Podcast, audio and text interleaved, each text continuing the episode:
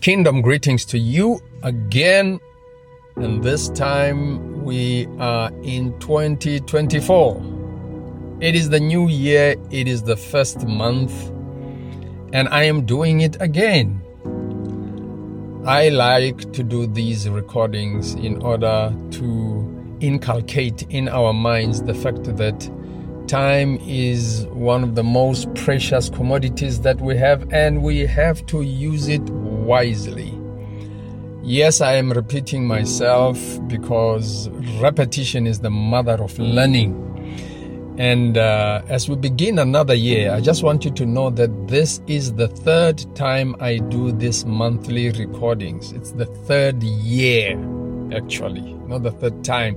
It's the third year that I am doing this monthly recordings. I only missed December 2023 and uh, I want to use these recordings to motivate us to be movers and shakers. I want to use these recordings to motivate us uh, to make decisions and carry them out. There is no point in deciding to do a thing and then not doing it, or to only think you know, uh, I think I need to do this. I think this is important. I think this is what I want to see happening in 2024. And then you do nothing about it and you go out, uh, about life, you know, the usual way. I know when I was finishing off in 2023, right about November, somewhere there, I said, you make an evaluation of the past year. I want you to do an evaluation of your 2023 again. And I want you to see what is it that is tangible that you have done with the time that the Lord has given you. What is it that is tangible that you have introduced into your life? What is it that is tangible that you have what? Changed, improved, and, and so on you understand, introduced into your life to make things better. You know, the Bible tells us that the, the path of the righteous, uh, it, gro- it grows brighter and brighter as we walk with the Lord.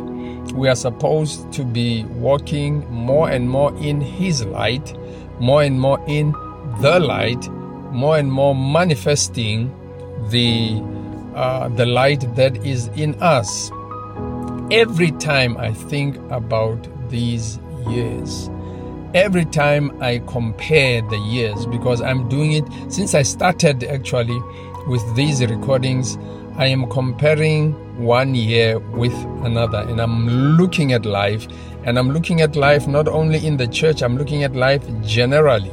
And as I look, I'm beginning to see that, you know, on the side of uh, the world, the world at large, doesn't matter where it is politics, economy, and so on, the world is really getting worse.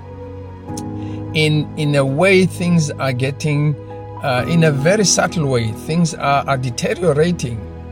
And some of those things, they will reach breaking point and all of a sudden it becomes bad. And I hear and I listen to prophets, especially at the beginning of the year. I listen to them. I listen to what they are saying. And prophets seem to be saying more or less the same thing that, you know, things along the line that uh, uh, uh matters in the, the, the, the, the world systems are not going to get any better. But things in the church are going to get much better but they are not automatically going to get much better.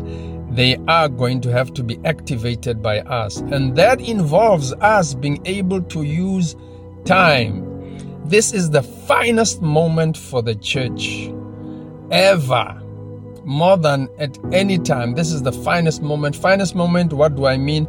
I mean where God can manifest Himself and show His faithfulness to us as His people.